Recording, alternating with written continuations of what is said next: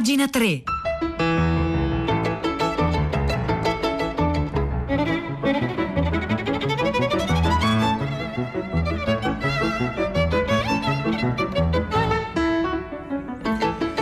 Buongiorno, buongiorno, un caro saluto da Edoardo Camurri e benvenuti anche questa mattina a pagina 3, la nostra rassegna stampa delle pagine culturali dei quotidiani, delle riviste e del web. Oggi è venerdì 25 settembre, sono le 9 e 2 minuti e noi iniziamo immediatamente la nostra rassegna stampa con un gesto di iconoclastia. Eh, bruciamo, rompiamo, depotenziamo i monumenti. È tutto così, insomma, un bel inizio di giornata per certi versi. E perché lo facciamo? Perché partiamo con un articolo eh, sul foglio, eh, lo ha scritto Matteo Marchesini, che è uno dei più eh, bravi critici letterari, dei giovani critici letterari, che brutto anche, buttiamo anche giù la parola giovane, chi se ne fa, non si parla di cultura, eh, la cultura, la forza, questa è un'altra cosa un po' da trombone, andrebbe abbattuto anche questa affermazione come ne usciamo? Ma insomma, eh, giovane è una categoria sbagliata quando si parla di cultura, insomma, di, di per sé, insomma, la, la, la grandezza del, dell'espressione culturale è un'espressione che, come dire, lotta e combatte contro questa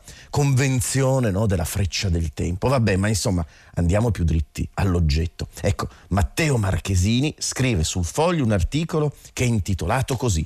Chi l'ha detto che Raffaello deve piacere a tutti? Chiedere a Roberto Longhi, il più grande eh, uno dei più grandi eh, storici dell'arte europei del Novecento, fra l'altro anche autore di una delle migliori prose eh, italiane del Novecento.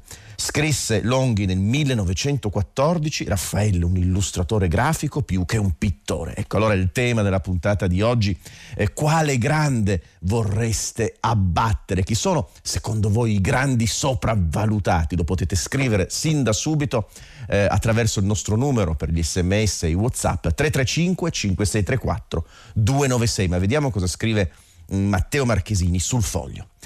Non posso dilungarmi di più su Raffaello che, voi l'avete ormai compreso, non fa parte precisamente della schiera dei puri pittori, ma degli illustratori grafici di ideali di vita. La sua è letteratura figurativa, non pittura. Eh, così appunto sono le parole di Roberto Longhi con cui inizia questo articolo eh, di Matteo Marchesini. Accidenti, accusare eh, Raffaello di essere praticamente un designer. Ecco, ecco il, design è un'altra roba insopportabile, no? questa cosa, eh, l'arte e il pensiero sotto forma di arredamento, eh, per certi versi è un concetto grande che viene di tutto tale che forse andrebbe anche questo abbattuto.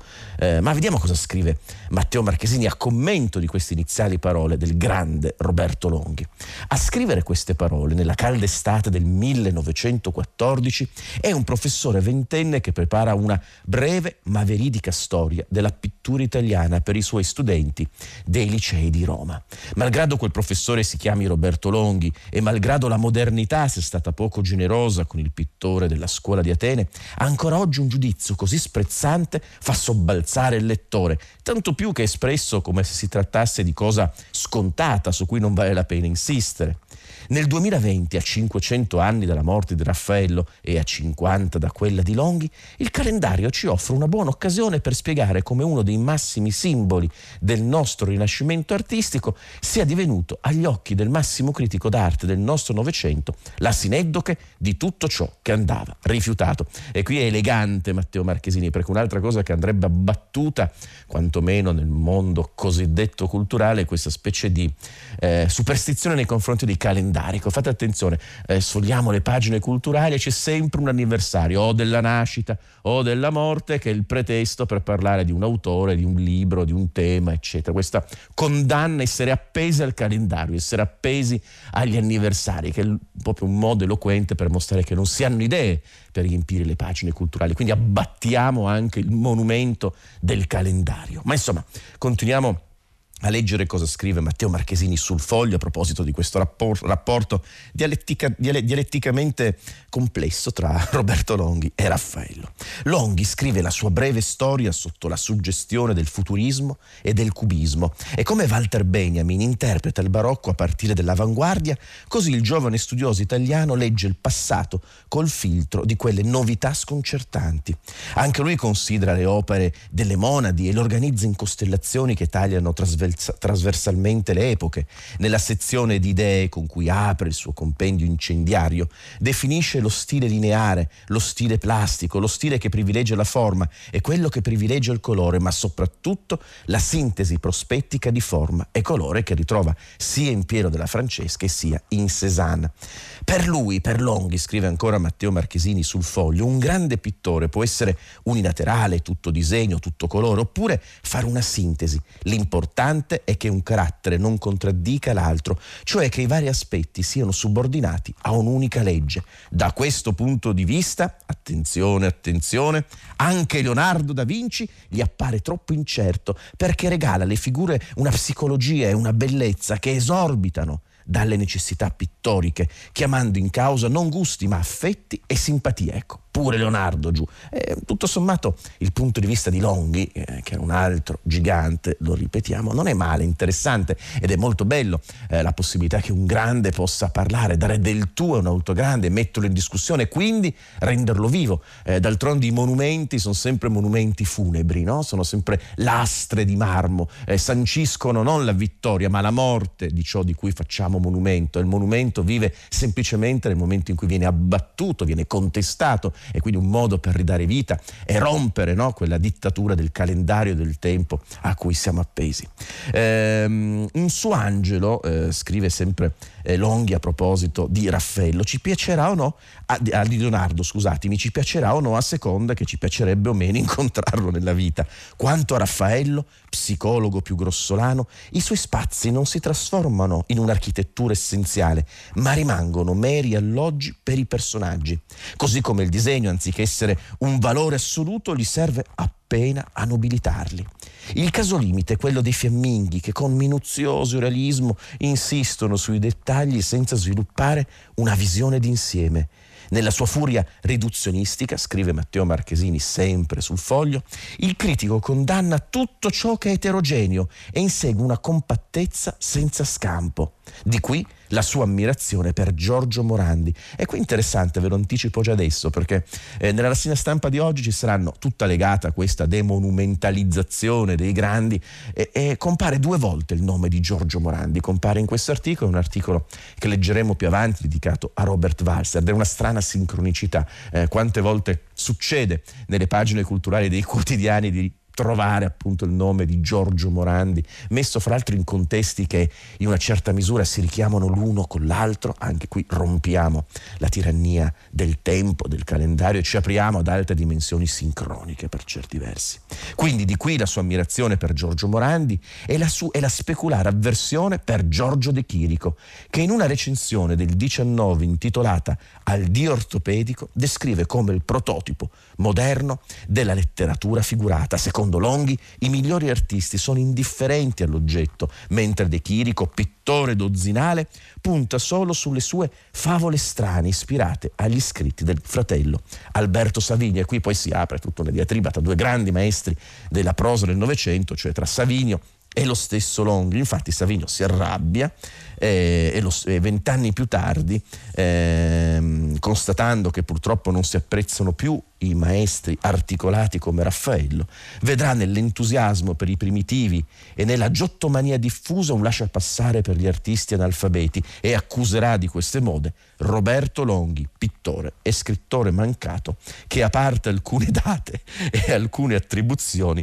di arte non ne capisce un cavolo. Questo è Alberto Savigno, appunto un altro grande che se la prende con un grande, che se l'era preso con un grandissimo come Raffaello e soprattutto contro il fratello di eh, Savigno, cioè eh, Giorgio De Chirico. Ecco, vedete, ci sono davvero molti, molti, molti aspetti interessanti no? in, questa, eh, in questo articolo che Matteo Marchesini ha scritto, ha pubblicato oggi sul foglio. Allora, davvero proviamo a raccontare, a scrivere al 335 5634 296 qual è il grande eh, che vorreste abbattere. Intanto arrivano molti, molti messaggi, molti difendono Raffaello. Eh, no, teniamoci Raffaello, ma poi un altro ascoltatore, finalmente posso dire che non mi piace il leziosissimo Raffaello e come? Anche perché poi, secondo la base della Wirkungsgeschichte, cioè la storia degli effetti gli artisti vivono anche, dire, nella, nelle conseguenze che generano l'interpretazione delle loro opere. No? Noi vediamo sempre questi angioletti di Raffaello che sono insopportabili.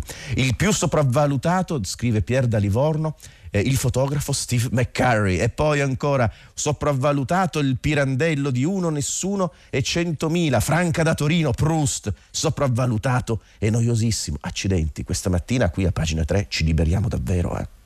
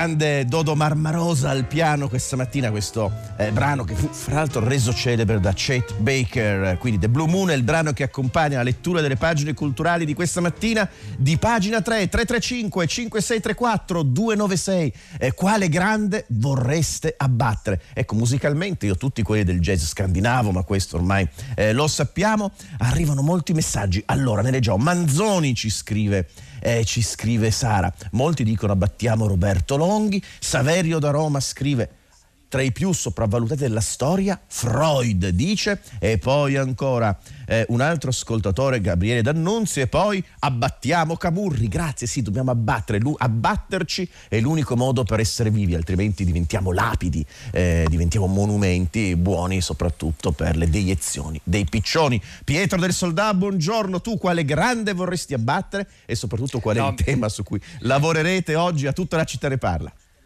Mi sottraggo al gioco, faccio solo notare che te la sei no. presa troppo con, Raff- con, Raffaello. È inaccettabile. L'unica Ma non io, Roberto Longhi. Eh vabbè, però insomma tu sembravi molto entusiasta, io ho sentito solo Vabbè, la coda. Dobbiamo invitarlo a tutta l'umanità ne parla, è l'unico modo per riabilitarci, insomma, per far Accidenti, grande, chissà se lui è libero il sabato genio. pomeriggio alle 17, eh? chissà se è libero Raffaello alle 17. Cerchiamolo, Nel cerchiamolo. A proposito di grandi, di grandi, diciamo del calcio contemporaneo, che sono, si sono già abbattuti da soli con quest'ultima vicenda, in realtà ci aveva già pensato con il famoso morso a Chiellini, il, la vicenda di Suarez ovviamente, che è colpito, guardate c'è anche un telefono che suona, la vicenda di Suarez, il campione uruguaiano e il suo esame di italiano, di cui ormai sono piene le pagine dei giornali all'Università degli Stranieri di Perugia. Non entreremo nel merito di questa storia, di questa vicenda giudiziaria, non lo facciamo mai mai c'è un'inchiesta in corso, emergeranno certo. i dati, però in realtà molti ascoltatori stamani a prima pagina hanno ragionato sul contrasto tra la sua vicenda, la velocità per arrivare, in realtà qui il percorso è quello dello Ius Sanguinis, lui ha sposato una donna di origini italiane, di lontane origini italiane e le centinaia di migliaia di ragazzi, anche di molti sportivi che nati da genitori stranieri in Italia, che hanno vissuto quasi tutta la loro giovane vita in Italia, però italiani non lo riescono a diventare. Questa cosa colpisce molto, è anche diventata di nuovo dal punto di vista politico una dire, una materia molto accesa e discussa nella maggioranza che si è così riconfigurata dopo eh, le ultime elezioni regionali. C'è dunque molto da dire stamattina e da chiedere a chi ne sa più di noi. Cittadinanza dunque, cittadinanza italiana al centro di tutta la città. Ne parla stamani Edoardo.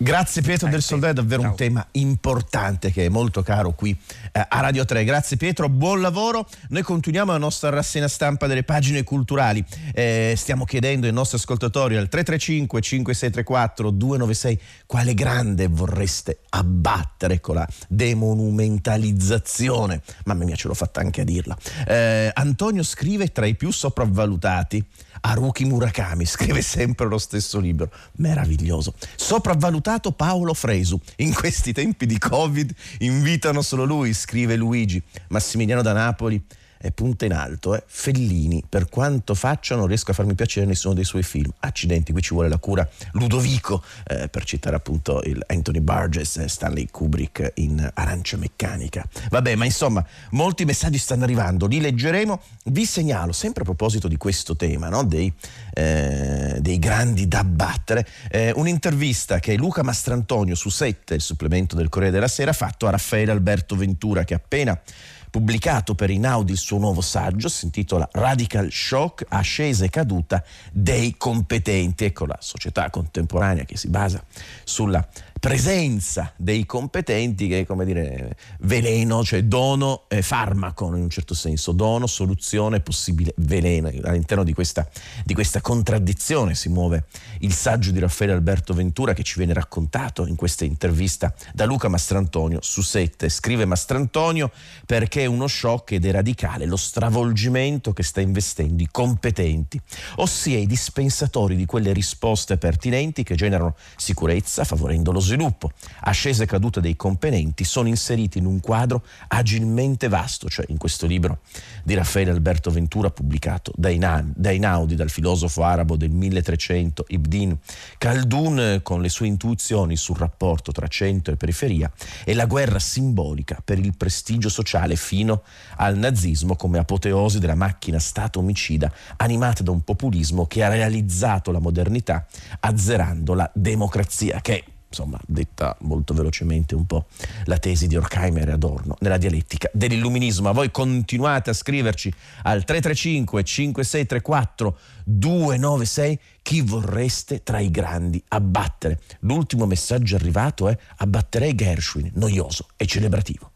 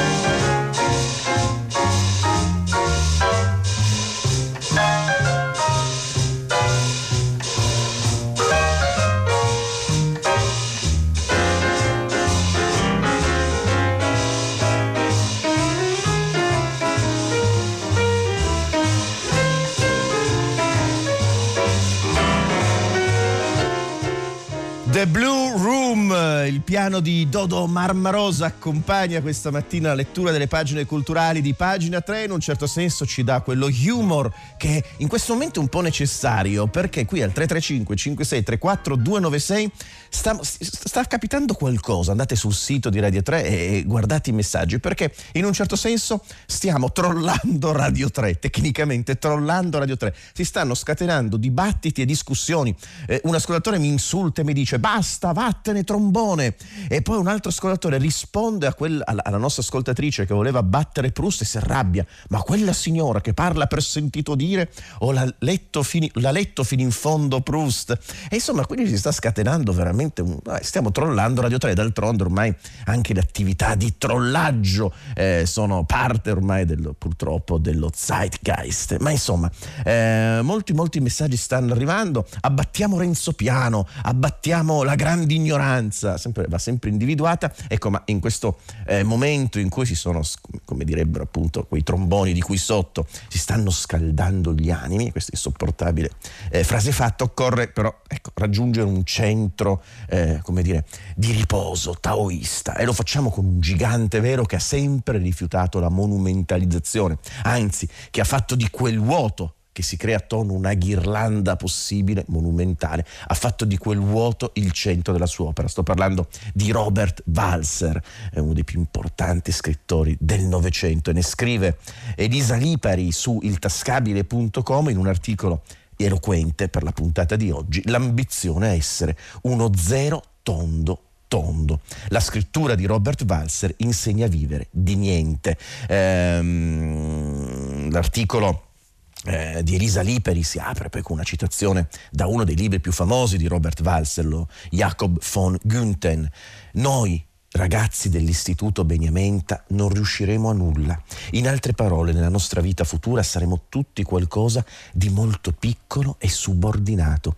Una frase, scrive, commenta Elisa Lipari, che immerge subito in uno dei temi più importanti della prosa di Robert Walser, la serena ambizione a essere un magnifico zero. Robert Walser è stato uno scrittore visibile come un'impronta lasciata nella neve. Eh, ne ho raccontato l'altro giorno qui a pagina 3 quando Robert Walser morì lungo una passeggiata nel giorno di Natale.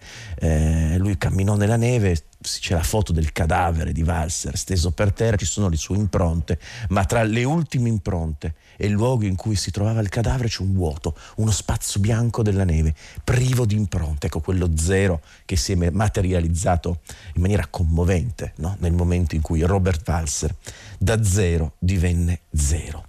Quindi, eh, nascosto nel candore di una vita a stretto contatto con la natura, semplice e minuta, rimase per tutta la sua esistenza uno scrittore per scrittori, apprezzato dai contemporanei come Robert Musil, Hermann Hesse e immensa fonte di ispirazione per Kafka, Walser non ricevette mai in vita e per molti decenni dopo la sua morte un concreto apprezzamento o successo.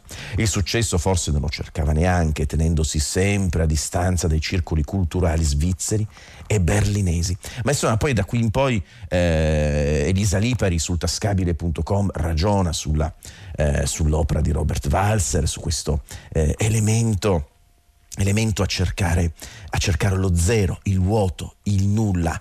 Eh, Simon Tander, il protagonista di un altro suo romanzo, a un certo punto eh, dice a me piace essere uno che dipende dalla benevolenza altrui, mi piace in genere dipendere da qualcuno per voler bene a questo qualcuno e tendere l'orecchio per sentire se non ho ancora meritato la sua bontà.